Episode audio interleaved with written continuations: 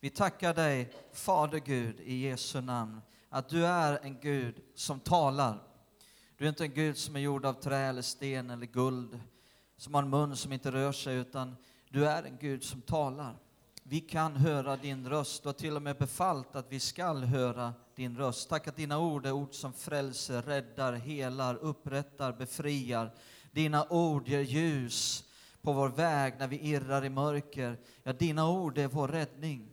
Och därför ber vi att du ska tala till oss djupt in i våra hjärtan genom den heliga Ande. Hjälp oss att vara mottagliga. Hjälp oss att få en uppenbarelsens ande. Hjälp oss att se det som du vill visa. Hjälp oss att kunna koppla med ditt hjärta.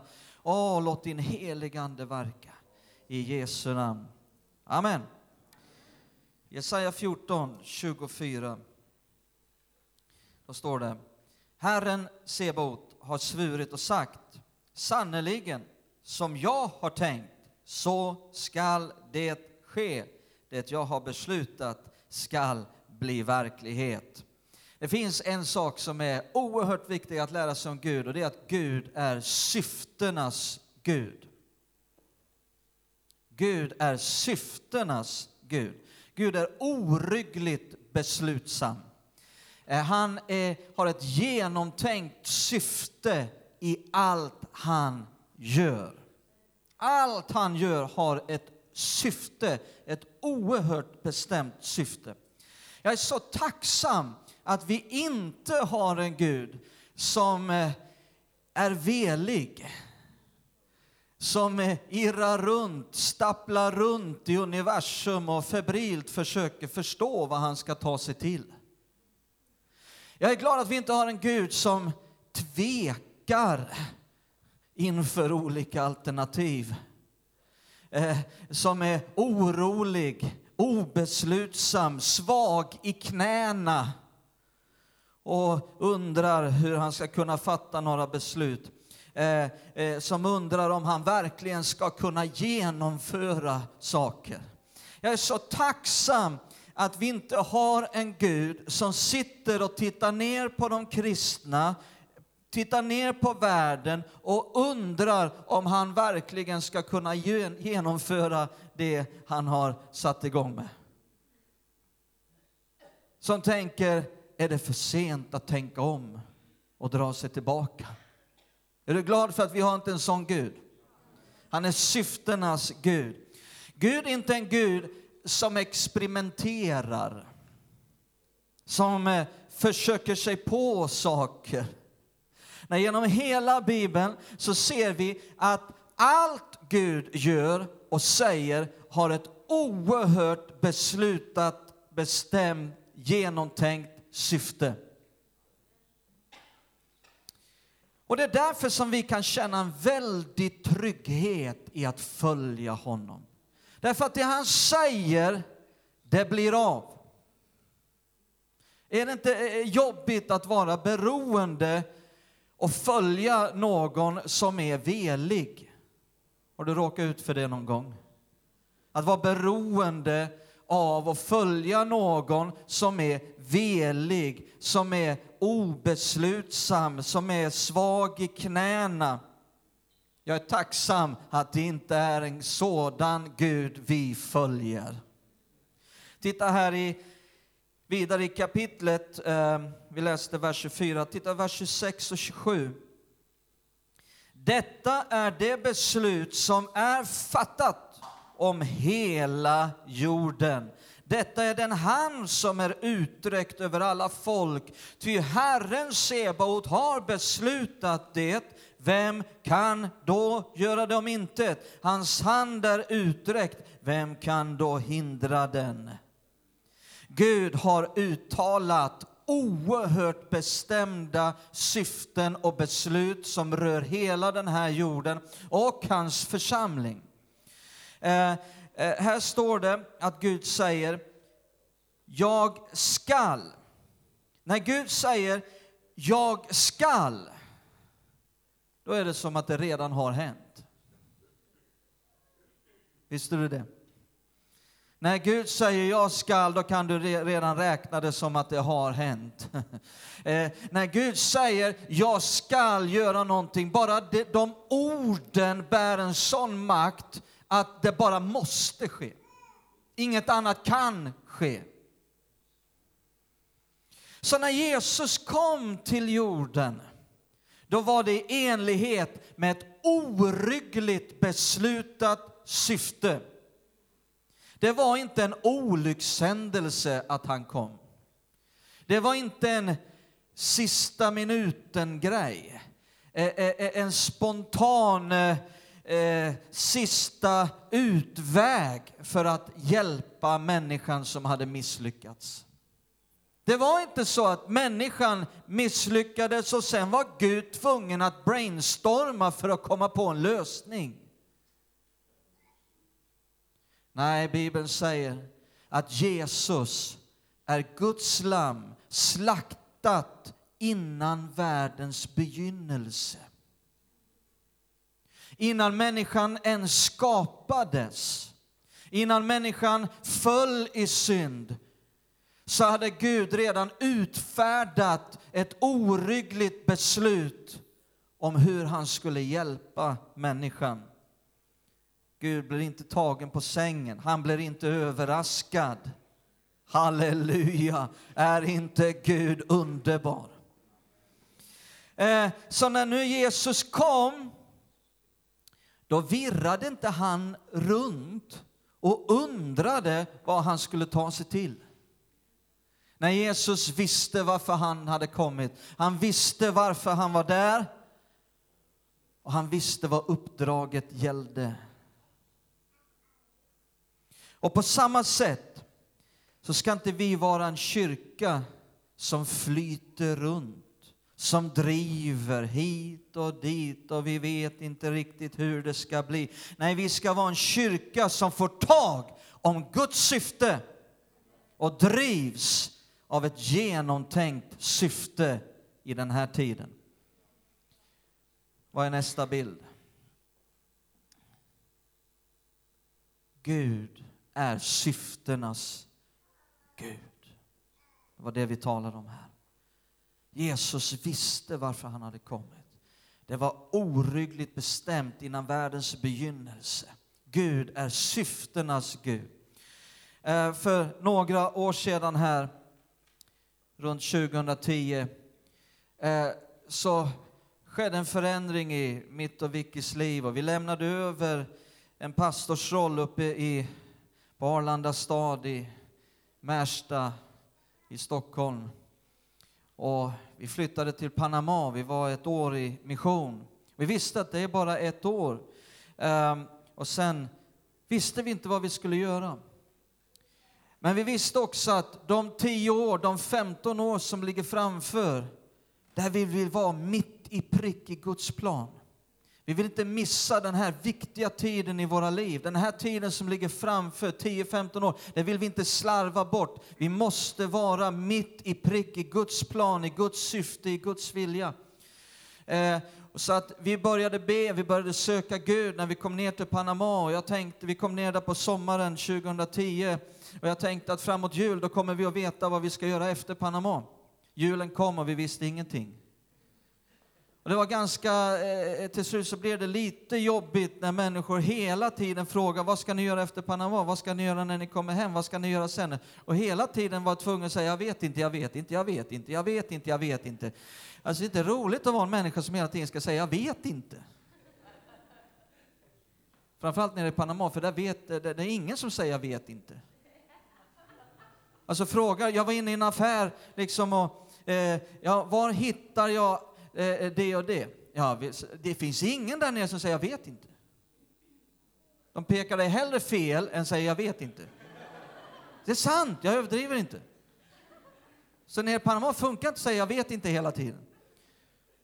Och vi bad, vi sökte Gud och liksom jag var öppen för allt. Jag sa Gud, jag är öppen för allt. Jag kan vara astronaut på månen. Vad den vill. Och liksom, eh, eh vad, vad, vad, jag är öppen för allt. Jag kan bli eh, businessman nere i, Panama. Jag kan bli turistguide i Panama. Jag tänkte det, det skulle vara jättebra. Eh, ska vi starta en ny församling i Panama? Ska vi fortsätta att resa i mission i Latinamerika eller över hela världen? Ska vi eh, starta en ny församling i Sverige? Ska vi bli pastor i Sverige? Ska vi eh, liksom vara öppen för allt? Det är viktigt att vara öppen för allt. Så man kan följa Gud. Och vi bad, sökte Gud. Och fram runt senvintern, mars 2011, någonstans där, när jag är i bön och jag har mina ögon slutna, så ser jag en syn för mitt inre och jag ser Sverige som norrifrån. Och, och, och, samtidigt som detta sker, det sker på väldigt kort tid, men det var samtidigt som det var mycket som hände på kort tid. I den där synen var en konversation mellan mig och, och Herren. Och när jag blickade ut över Sverige, min första tanke var, det finns inte i mitt hjärta att starta eh, eh, någon ny församling eller bli pastor. Det finns inte en enda församling där jag vill vara pastor, inte ens om det kommer ett erbjudande från den mest fina kyrka i Sverige så finns det inte i mitt hjärta. Och då tänkte jag där, ja bra, då kan jag lägga det åt sidan. Då vet jag att det inte är det. Men plötsligt när jag betraktar den här synen medan den fortfarande pågår så dras mitt hjärta till Skövde av alla städer och till en viss församling. Och plötsligt så lyser det om det, det kommer upp ur Sverige och möter mig och hela mitt hjärta dras till detta. Jag får en kärlek till platsen och en viss församling. Jag får en glädje, en entusiasm.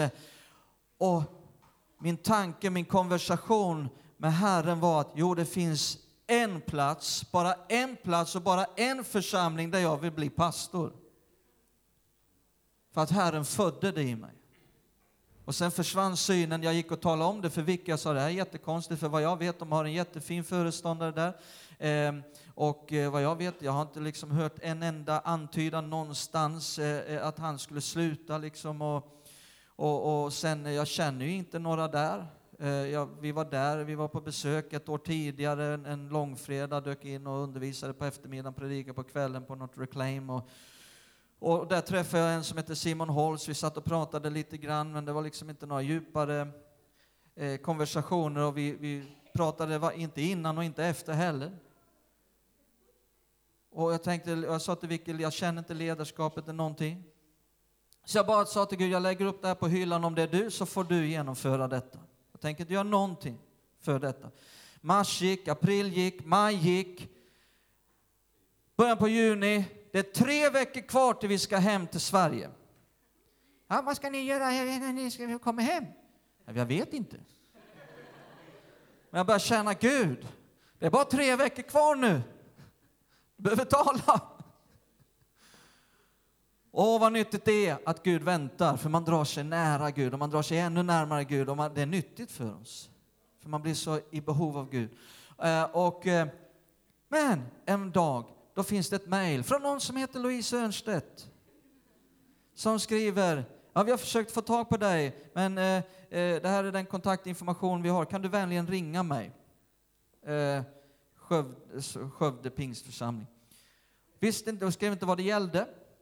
Det kunde ha varit att predika i något seminarium, det kunde ha varit vad som helst. Eh, komma till internationellt café kanske, eller något sånt. Men jag la ihop ett plus ett, för så långt kan jag räkna. Och så vände jag på datorn och visade Vicky med ett stort leende och Vicky fick ett stort leende. Vi bara visste vad det gällde. Så jag ringde Louise, vi pratade, hon sa att vår föreståndare har sagt upp sig, vi söker ny pastor och det, det, finns många olika namn här och vi vill bara veta om du är intresserad av att vara med i processen. Jag sa ja, jag är intresserad av att vara med i processen. Och jag berättade min upplevelse och så sa jag att allt profetiskt ska prövas, så nu får ni pröva detta, jag prövar detta, jag ska be fasta ett par veckor och så pröva detta. Och på den vägen är det. Eh, vad viktigt det är att få tag på Guds syften.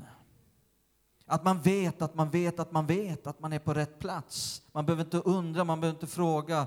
när dagarna blir tuffa, när de där dagarna kommer när man känner för att bara sluta ge upp och flytta någon annanstans och bli turistguide i Panama, så vet man att man vågar inte göra det i ren gudsfruktan, för att det är Gud som har talat, det är hans beslut, det är hans syften. Och det är det som driver, inte mina egna motiv, var jag vill vara. Eh, nästa punkt, släng upp nästa bild.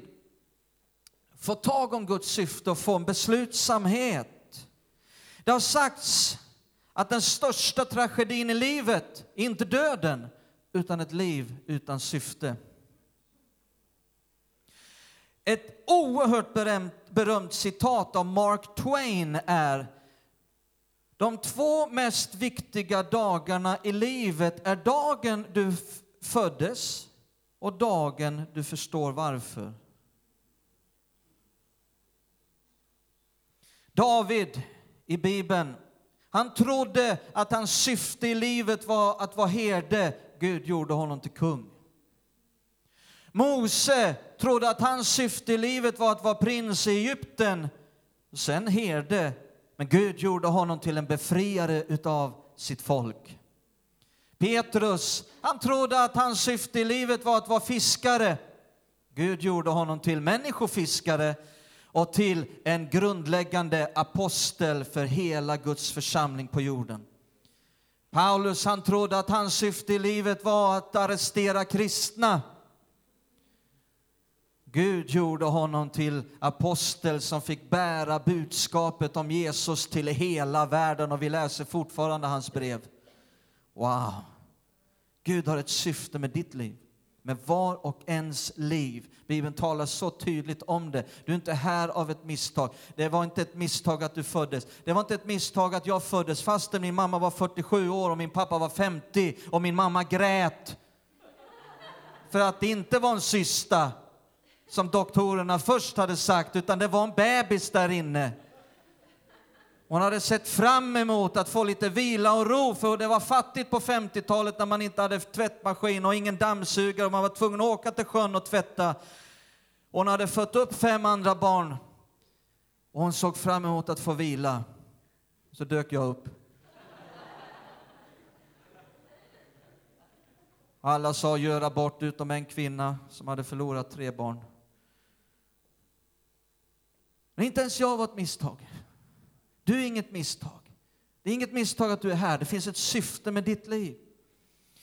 Titta här i Apostlagärningarna 19 och 21. Apostlagärningarna 19 och 21.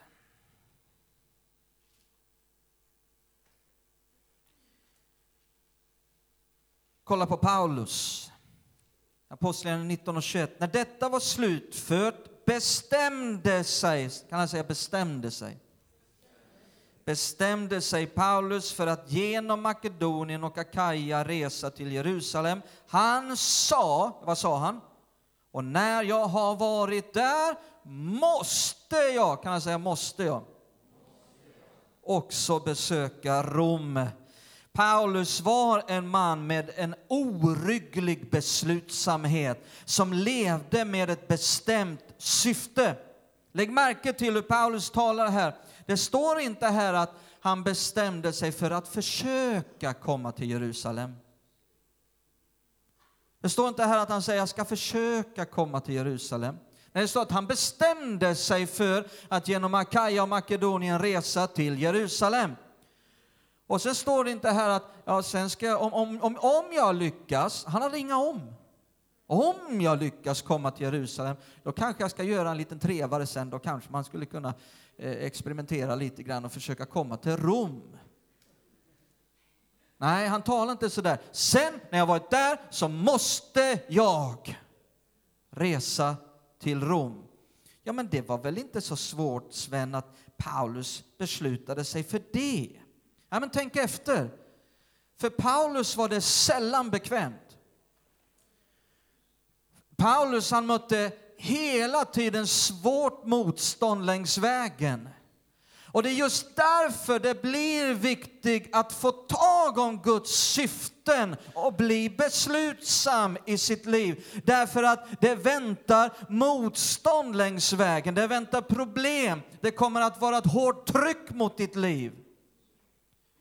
Och jag vet att om jag någonsin ser en syn och Gud visar vad jag ska göra, då är, det i, då, då, är det lika med att det blir hårt motstånd, det blir hårt tryck, det blir problem och du behöver veta att du vet att du är på rätt plats så att du inte vacklar i den tiden.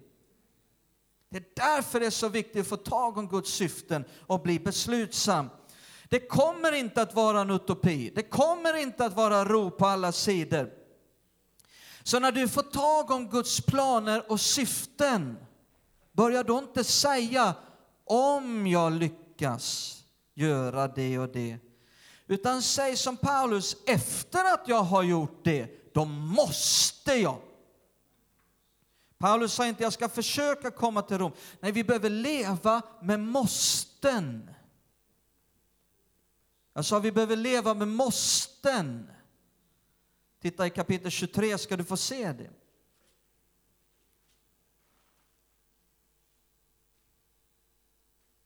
Apostlagärningarna 23 och vers 11. Kolla vad Jesus säger här.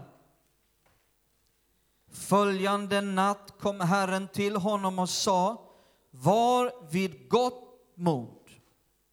Ty så som du har vittnat i Jerusalem om det som rör mig, måste du vittna i Rom. Ser du vad Jesus säger här? Måste du? Så anledningen till att Paulus hade sån framgång, det var att han fick tag om Guds syfte och gjorde det till sitt syfte.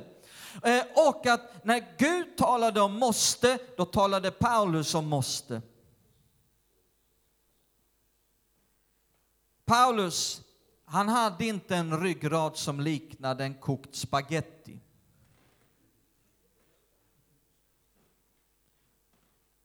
Tvärtom så kunde han av vissa människor upplevas som tjurskallig och envis. Men vet du om att det finns också en gudomlig tjurskallighet och envishet? Det är nästan så envishet är den tionde andens frukt. Jag får vara försiktig med det där. Men eh, om det är en helig envishet för Gud så är det det. Inte en envishet om du går fel väg. Min tredje och sista punkt är vad det här leder fram till nu då. Samarbeta med syftenas Gud. Jesus sa till Paulus, måste du. Det är så att i och med, det vi behöver förstå nu, det är att i och med att Gud är syftenas Gud som verkar med en oerhörd beslutsamhet och ett bestämt syfte så leder det till att du måste bli likadan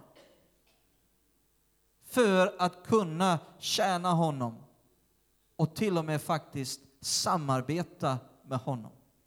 Det går inte att samarbeta med Gud som är syftenas Gud, som är på det här sättet om du är velig, obeslutsam, svag i knäna så fort ett beslut ska fattas. Om du stapplar runt. Utan du behöver bli likadan. Det så ser vi här mellan Paulus och Jesus, att där Jesus talade om måste, där börjar Paulus tala om måsten. Titta här i första Korinthierbrevet 3 vers 4 och 9. Första Korinthierbrevet 3, vers 4 och 9.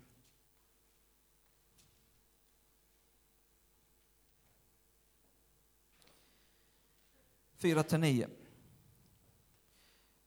Paulus skriver, om en säger jag håller mig till Paulus och en annan jag håller mig till Apollos, är ni då inte som folk i allmänhet vad är Apollos? Vad är Paulus? Tjänare som för er till tro och det med den uppgift som Herren har gett var och en. Jag planterade, Apollos vattnade, men Gud gav växten.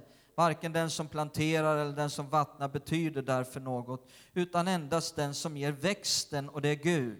Den som planterar och den som vattnar är ett, och var och en ska få sin lön efter sitt arbete. Titta, nu kommer det i vers 9.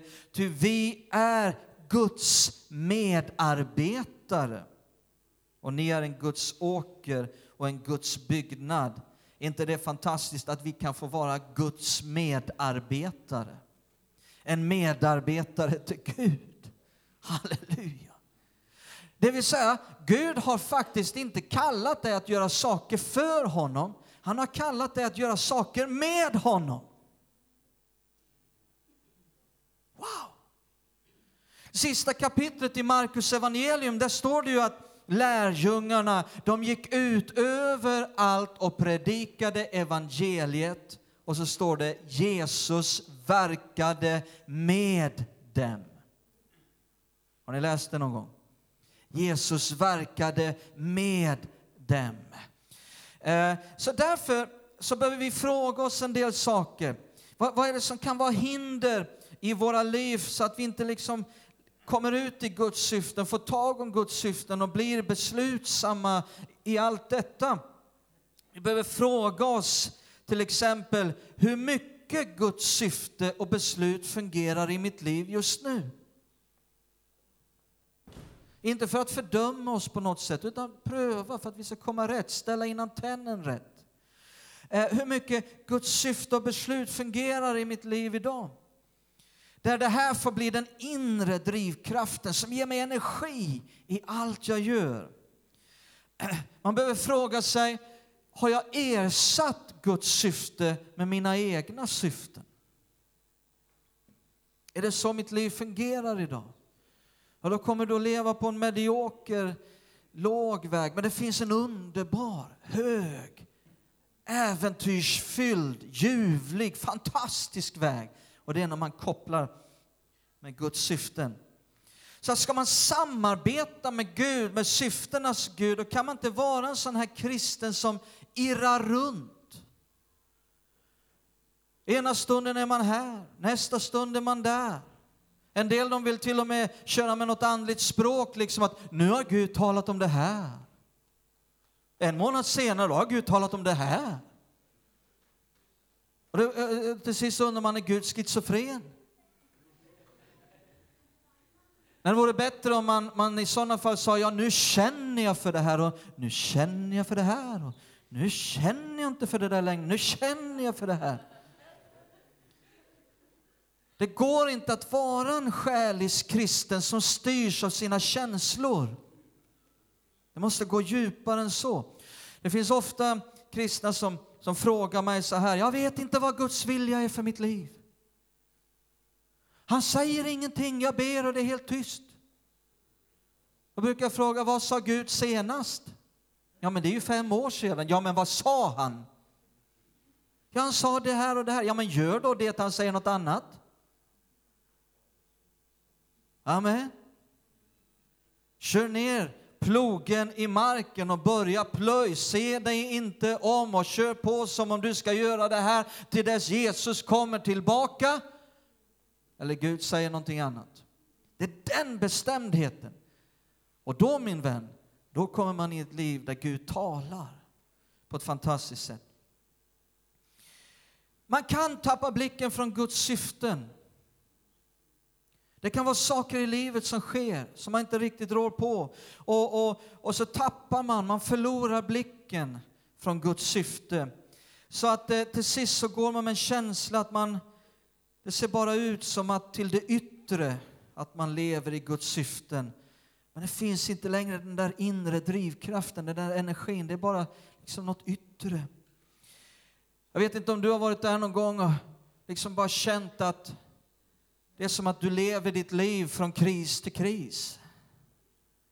Och det är mer som att djävulen har börjat diktera ditt liv och styra ditt liv. Och du känner dig mer som en, en brandkår som åker runt och släcker eldar istället för att leva i Guds syfte. Åh, det finns en väg upp ur detta. Gud vill hjälpa varje velig människa. Om du känner jag har varit den mest ambivalenta människa genom hela mitt liv, den mest veliga, den mest svaga i knäna. Vet du om att Gud kan hjälpa varje sådan människa? Det finns inga hopplösa fall. Amen. Han har hjälpt mig.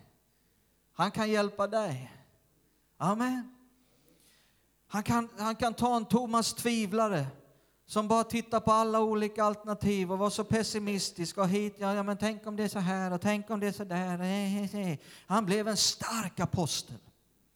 Det finns så många genom Bibeln som Gud har rest upp, som var de mest veliga, de hade ryggrad som en kokt spaghetti, men de fick en rak ryggrad, därför att Gud hjälpte dem.